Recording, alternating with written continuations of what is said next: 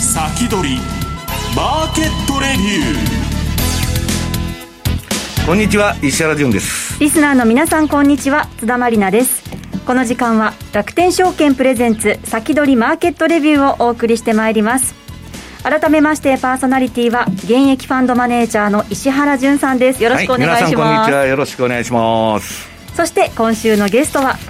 楽天証券株式デリバティブ事業本部土井正嗣さんです。こんにちは、よろしくお願いします。さあにじゅうよっか水曜日の東京株式市場で日経平均株価は大幅によっか続落となりました。前の日と比べごひゃくきゅうじゅうえんよんじゅっせん安の にまんはっせんよんひゃくごえんごじゅうにせんで終えました。土井さん、一時ろっぴゃくえんを超える下げ幅になる場面も、ね、ありましたが、そうですね、はい、あのー、どうご覧になりますか。まあ、ちょっとこの後でお話しますけど、日銀が、はい、あの日経平均の イーティーエフ ちょっと買わないっていう話が出てから、はい、日経平均の下げの方がトピックスより大きかったんですけども、はい、今日見るとトピックスと日経平均は同じぐらいなんで、うん、まあ、そこはこなしてきたなっていうのと、うん、あとまあアメリカが下げたらやっぱり日本が下げるっていうところは変わらないなと。そうですね、そんな感じは再確認できた感じですね。そうですね。石原さん、どのあたり注目されてますか。うん、私も土井さんと一緒なんですけど、まあ、向こうの株でいうと、はい、ナスダックが金利の上昇からちょっと、えーね、うん、調整してね、まあ、大体あの エスピーごひゃく にしてもごめいがらとかね、ろくめいがら、まあ、ガーファもですね、はい、それの上げが牽引してたんですけど、まあ、そこがなくなった分ちょっとナスダックの方が弱くて、まあ、日本の株もね、どっちか言ったらまあそっちに連動してるみたいな感じで、うん、ただまあそれまでめちゃくちゃ上げましたんで、ね、そうですね、ちょっとぐらい別に調整が入ったってね、おかしくないのと、まあ例年しがつ末まで上げますんで、はい、まあ調整と見るべきなんでしょうね。はい、だから下げ幅は大きいんでね、なんかえらいこっちゃみたいなことになってんだけど、ええ、まだそういう段階じゃないんじゃないかなという気がしますけどね。はい、この後じっくりと伺ってまいります。さてこの番組は YouTube ライブでも同時配信しています。動画配信についてはラジオ日経番組サイトからご覧いただけます。また番組ホームページからは随時質問などを受け付けています。番組宛てメール送信フォームからお寄せください。それでは番組を進めてまいりましょう。この番組は楽天証券の提供でお送りします。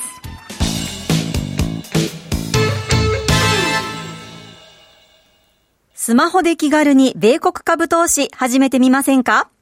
高機能で使いやすい iSpeed なら、お使いのスマートフォンで米国株式のお取引ができるんです。場所を選ばずスピーディーに情報収集ができ、気になる銘柄があったらすぐ注文。今まで以上に米国株の取引が便利になりますよ。テクニカルチャートも充実。情報満載のスマートフォンアプリ iSpeed をぜひ使ってみてくださいね。詳しくは iSpeed で検索。楽天証券の各取扱商品等に投資いただく際は、所定の手数料や諸経費等をご負担いただく場合があります。また、各取扱商品等は価格の変動等によって損失が生じる恐れがあります。投資にかかる手数料等及びリスクについては、楽天証券ウェブサイトの投資にかかる手数料等及びリスクページや契約締結前交付書面等をよくお読みになり、内容について十分にご理解ください。金融商品取引業者関東財務局長金商だいひゃくきゅうじゅうごごう楽天証券株式会社ウィークリーマーケットレビュー。さてこのコーナーでは楽天証券株式デリバティブ事業本部土井正嗣さんに投資のヒントについてお話を伺ってまいります。さあ土井さん、今日はまずお知らせがあるんですよね。はい、えー、今日はお得なお知らせからなんですけれども、はい、えー、今あの楽天証券で、えー、アメリカドルの買い付け手数料キャッシュバックキャンペーンってなってまして、まあ、通常、えー、片道にじゅうごせんいただいているところをなんと全部返してくれるっていうですね、はい、大変大盤振る舞いやっております。すごいですね。でこちらはまああのー米ドルに変えてから投資するっていう方がタイミングが測りやすいんで、はい、まあ、それを見てもらうためにはちょうどいいかなと思います。しがつふつかまでやってますんで、えー、この機会を使ってぜひこううまくスタートしていただけるといいかなと思います。はい、キャッシュバックのキャンペーンは今、はい、まさに実施中、ね、ということですね。でこれなんでしがつふつかまでかっていうと、はい、ちょっと次のページなんですけど、今あの為替のリアルタイムの取引がよじから夕方のよじから、まあ、アメリカ株の取引ができる、まあ、次の日の朝までっていう時間でできるんですけど、はい、これをですね昼間もやらせてくれという声が大きかったので、はい、朝のはちじからずっとできるようにしました。とかアメコミでやってますけども、うん、朝でも夜でも取引できる、はい、フルタイム取引ができると。そうですね、うんえー、これができるようになるのがしがついつかなので、もしここからはあの非常にタイミングよくできます。でここからやったら取引あんま損にならないようにまた別のキャンペーンも今絶賛検討中ですんで、はいまあ、そちらも楽しみにしていただけるといいと思います。モーニングナイトっていうのはすごいじゃないですかこれね、まあ、ちょっとアメリカっぽい感じですねでえもう一つ、えー、リリースできたのが、はいえー、逆差し値、こちら前回ちょっとお話ししましたけどもしがつじゅうににちリリースで、えー、決まりました。で iSpeed っていう、まあ、スマホのアプリが先行します。でパソコンのサイトはちょっとこの、えー、いっかげつじゃく後になるんですけど、まあ、これはあの裏側の事情でスマホから先に行きますんで、うんえー、iSpeed をお使いの方は逆差し値、ね、しがつじゅうににちからできますんで、はい、これもこの損はバッサリ切るわよっていうことを女性にしてありますのでこれうまく使っていただければいいと思います、はい、アメリカ株の逆差し値注文機能が登場するということですね、えー、これ大変便利ですので、この新しいボタンついてます。でこういった状況で、えーまあ、相場のお話なんですが次のページで、はいえーとまあ、青いところがニューヨークダウで赤いチャートが日経平均でこう ブイアイエックス、まあ、これがやっぱり相場が大丈夫かどうか見るためのチャートになるんですけども、はい、あの ブイアイエックス を見る限り、まあ、今日仮に日経平均下がったとはいえ、まあ、全然こう大騒ぎする状況にはないと。 ブイアイエックス あんま上がってないんですね、はい、もう去年の今頃を思い出してほしいと、えー、もう去年の今頃 ブイアイエックス もはちじゅうとか言ってましたから、うん、そうでしたね。もうなじゅうねんにいっかいぐらいのとんでもない状況だったのから見ると、えーまあ、今の状況は可愛いもんだと。いやもうちょっと上がるとねファンドが叩き打ってくるのこの ブイアイエックス 指数は本当にだからね上がらないんですよね。まあ、ブイアイエックス がこの状況だと、まあ、割とこう普通の投資ができるんですけども、で日経平均も、えー、ダウも上がっていると。でそれぞれの指数を細かく見ると、はいえー、とその次のページになるんですけども、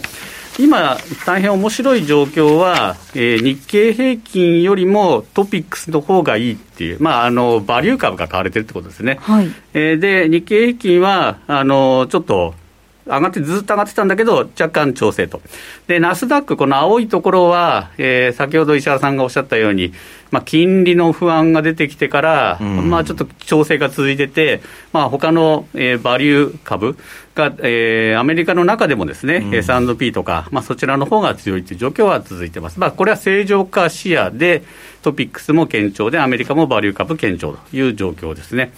で、えー、ここのところで、えー、気になるニュースっていうのをよっつあいつつね選んでみたのが次のページなんですが、はい、気になるニュース。まず最初に、えー、先週さんがつじゅうしちにちにパウエルさんが、はい、あの会見 エフオーエムシー の後に会見したんですが、えー、完全な回復には程遠くて必要な限り、はいえー、支援を続けると。にせんにじゅうさんまでゼロ金利って言ってましたね、はい、で, で資産購入は継続するって言ってでちょっと金利が上がったぐらいで気にしないみたいなことを言ったところに、はい、いろいろ騒いでる人はいたんですが、まあ、真意はゼロ金利続けるよっていうところなんで、まあ、これはこれでいいニュースと。でじゅうくにちのニュースで日本は相当慌てたんですが、日銀が今まで イーティーエフ を買うときに、まあ、年ろくちょうえん買ってくれてるんでいちにちににひゃくすうじゅ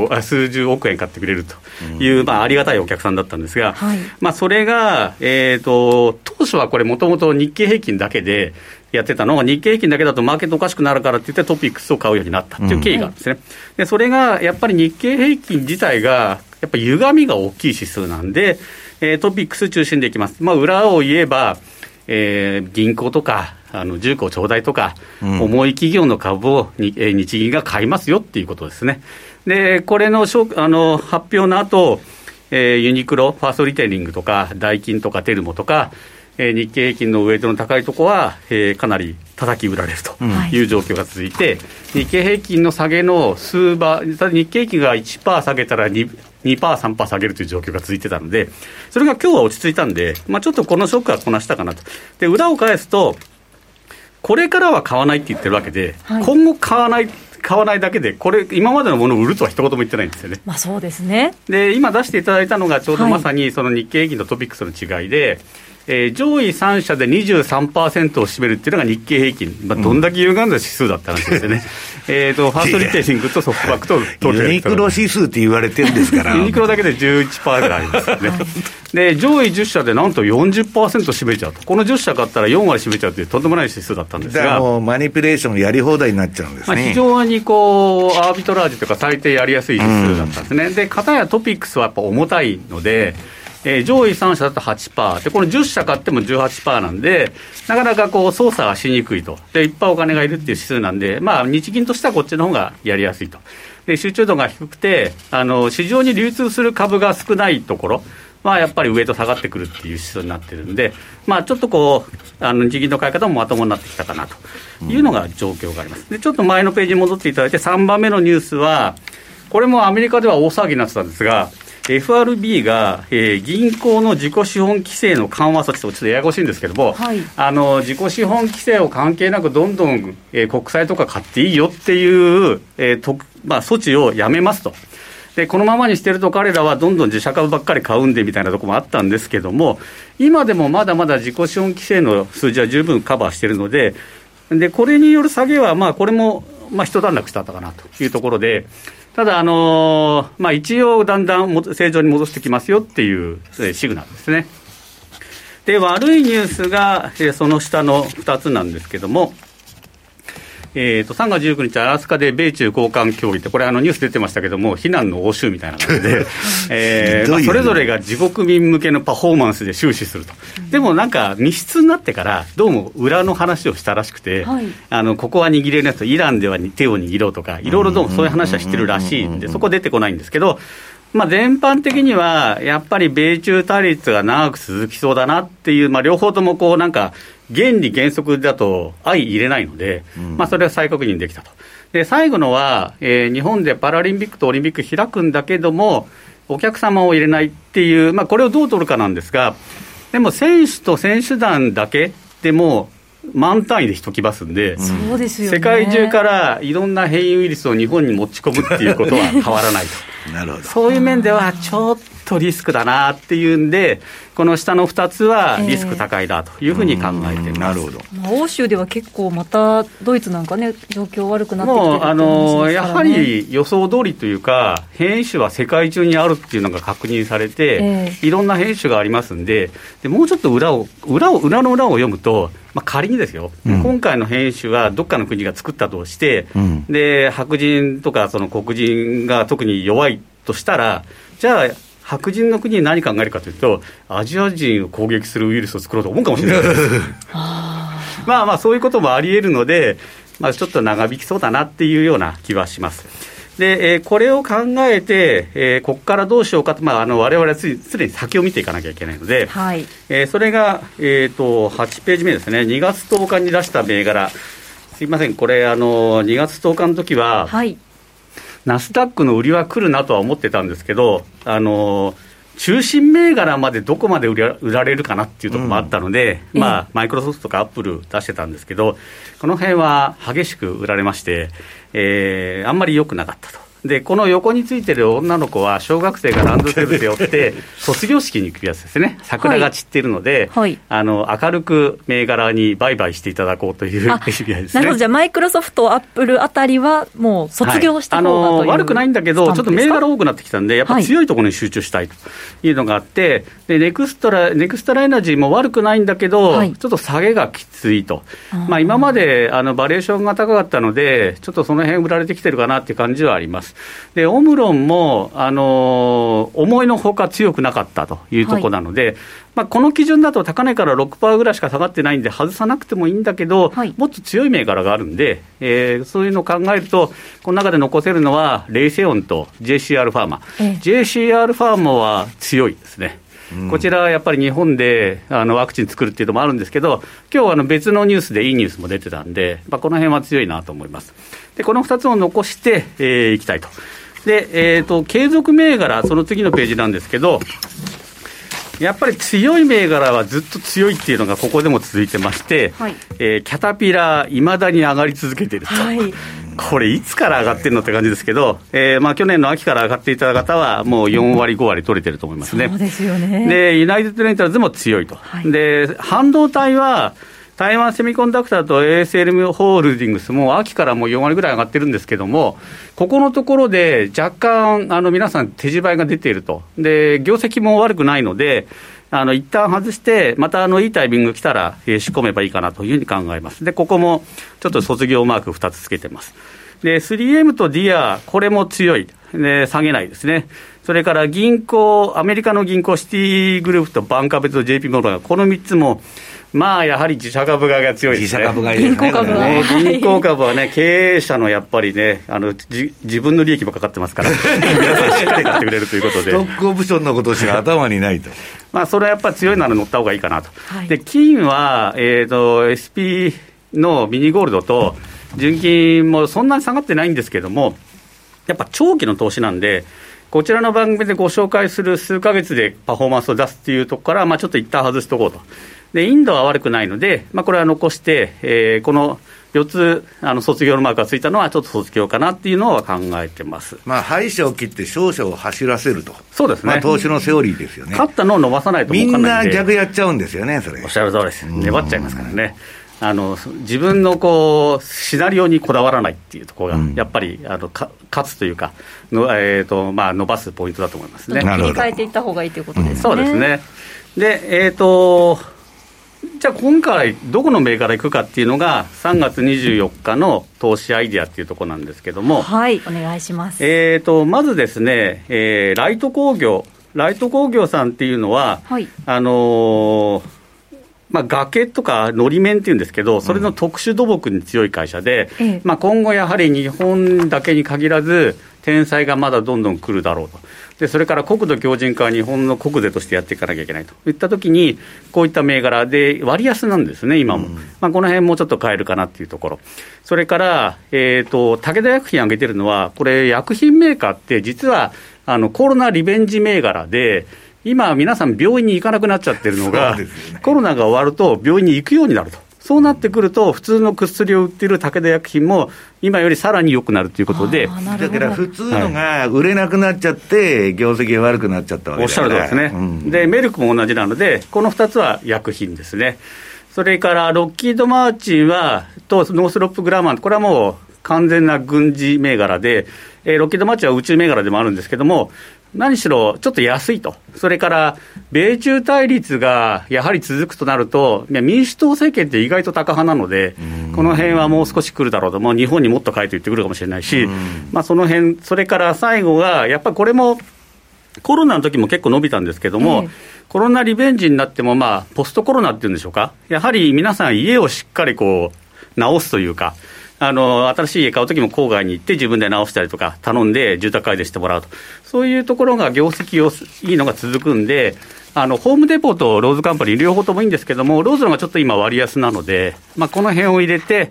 えー、ろく銘柄ですね、うん、えー、ちょっとこ今回いいんじゃないかなということで挙げさせていただければと思います。まあ、この辺うまく、えー、ピックしていただくとあんまりこう相場全体の上げ下げ気にしないで、えー、数ヶ月単位で取れていくんじゃないかなと思いますね、はい、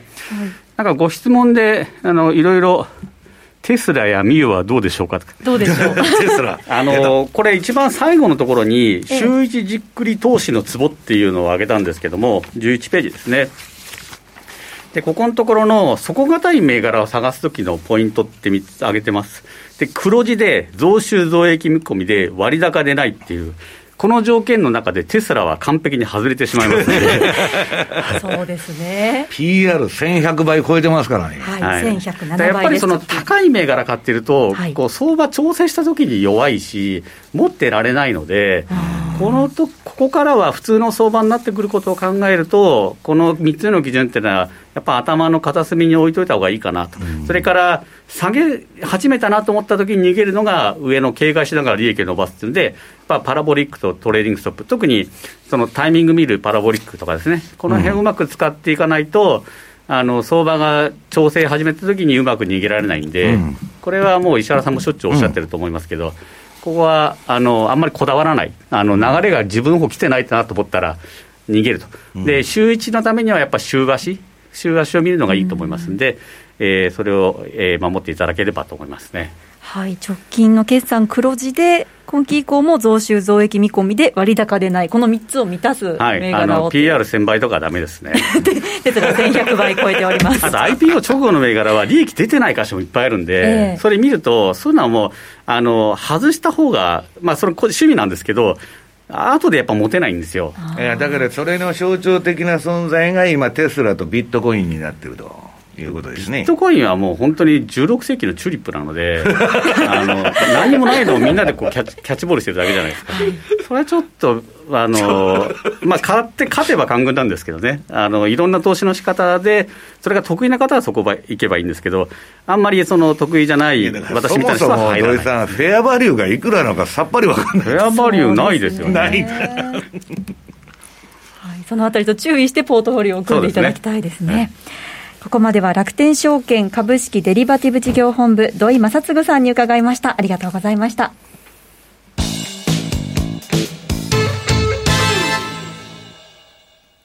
豊富な情報量と多彩な機能で多くのトレーダーから支持を集める楽天証券のトレーディングツールマーケットスピードツー。マーケットスピードツーでは刻一刻と変化していくマーケットで戦うため個人投資家でも簡単に利用できるごしゅるいのアルゴ注文を搭載。アルゴ注文を使えば、事前に登録した条件を満たしたときに自動で発注されるので、ずっとパソコンを見ている必要はありません。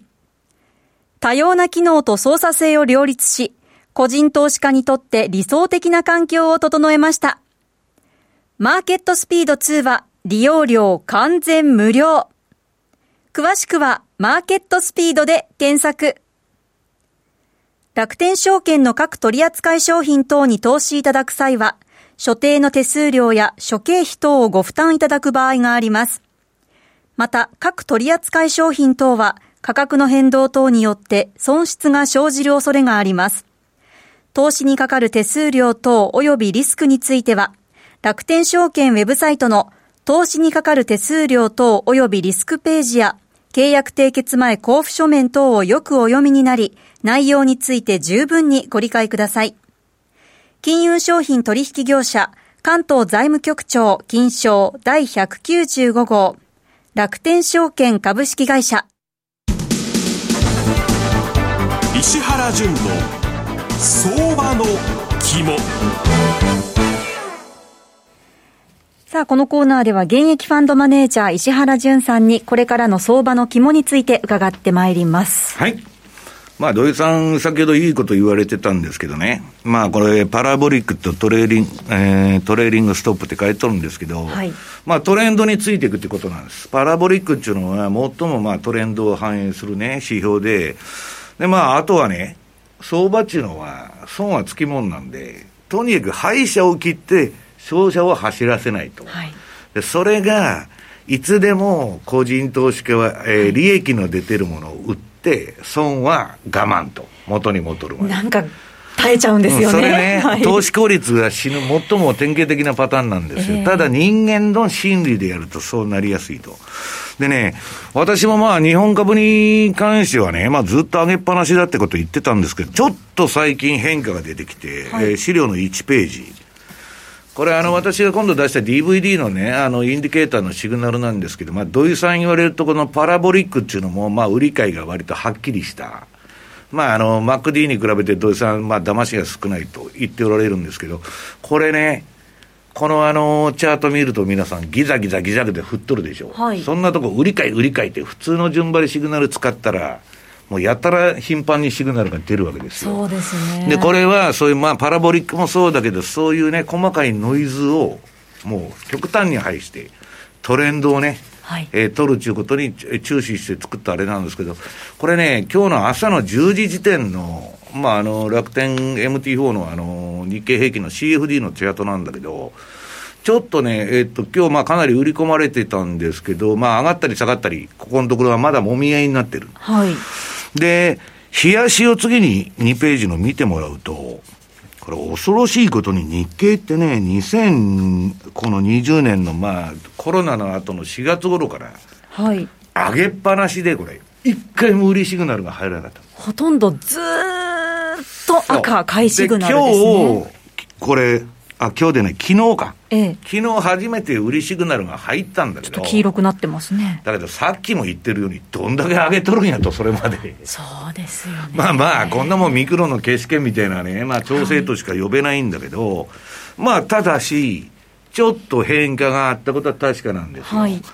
らまあ日本ではもうもともと期末で動けないような状態ですし、まああの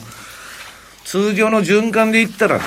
まあまだしがついっぱいまで上げるんであれなんですけど、ただまあちょっとね、目先はそのアメリカの金利の動向で、まあナスダックがちょっとおかしくなってから、ややリスクオフの動きになってて、はい、これあの次のね、これまあ為替の話になっちゃうんですけど、さんページ。まあ、ごドル円なんていうのは私はニューヨークダウ や, やってるのと同じだって言って、まあ、ほ, ほぼ株だと、はい、でこれも、えっと、株に先駆けてもうああこれは 4, よじかん足だから今日のチャートですけど、まあ、日経と同じような形でしょ。ほぼ近いですね。だから、まあ、コモディティっぽいですよね、うん、だから株と全く同じだと。でこれ日足の方を見てもらうと、ええ、これもねかなり長いトレンドがじゅうがつぐらいから上げっぱなしの続いてたんですけど、えー、黄色くなって今売りシグナルが、えー、っと昨日から点灯したと。あこれも日経と同じタイミングですね。だからちょっと、はい、まああの金利の具合にもよるんだけど、はい、うーん調整してもおかしくないと。うんだからまあ土井さんさっきねあのパウエルがまあ金利上げないみたいなこと言っとると。で今日もねブレーナードからあのなんだっけいろいろ出てきて要人が、はい、その旨喋ってるんですけど。私個人が考えるところ知っててねこれ無視してるんだと思うんですよ。無視、うん、というのは米債の金利が上がってる原因というのは、はい、海外勢が米債買わなくなっちゃった。うーんロシアも中国も買わなくなって、まあ、日本は買ってますよ、はい、だけど基本的にはここ に,さん 年の動き見ると、はい、エフアールビー とか連銀フェッドが買っとった時に自分で買い入りして買わないと、はい、これだけ金ばらまいてるわけですから普通ほっといたらね金利っていうのは上がっちゃうわけですよ、うん、でそれを、えー、自分で買って抑えてたんだけど今海外勢が買わなくなっちゃったんで、はい、自分で買いたいのもっと買い入れをこの キューイー インフィニティと言われて今無限大介入ってやっとんだけど、はい、もっと買い入れを増額したん、うん、あるいはオペレーションツイストですね、まあ、長短あ長期金利の釘付け政策でもどっちでもいいんですけど長期金利が上がらないようにしたい。ところが今のこの株の最高値圏で、はい、ねえ土井さん国債の買い入れ増額しますっつったらなんかあの今ぐらいの調整が エフアールビー にとっては気持ちがいいんじゃないですか、うん、なんか調子よく勝手に株が上がれられると困ると。そうそうそう だ, だからまあバブルにね、えーっとまあ、あの火に油を注いでいるようなことで今ね民主党の左派 の, あのウォーレンというのはしょっちゅう書簡を送るの エフアールビー、はい、こんな不健全な政策やってていいのかと、はいこいつらを黙らす必要があると、はい、この後引き続き YouTube ライブでの延長配信で、はいはい、延長で言います、ねはいはい、お伺いしていきたいと思います。ここまで楽天証券土井正嗣さんそして石原潤さんとお送りしてまいりました、はい、ありがとうございました。この番組は楽天証券の提供でお送りしました。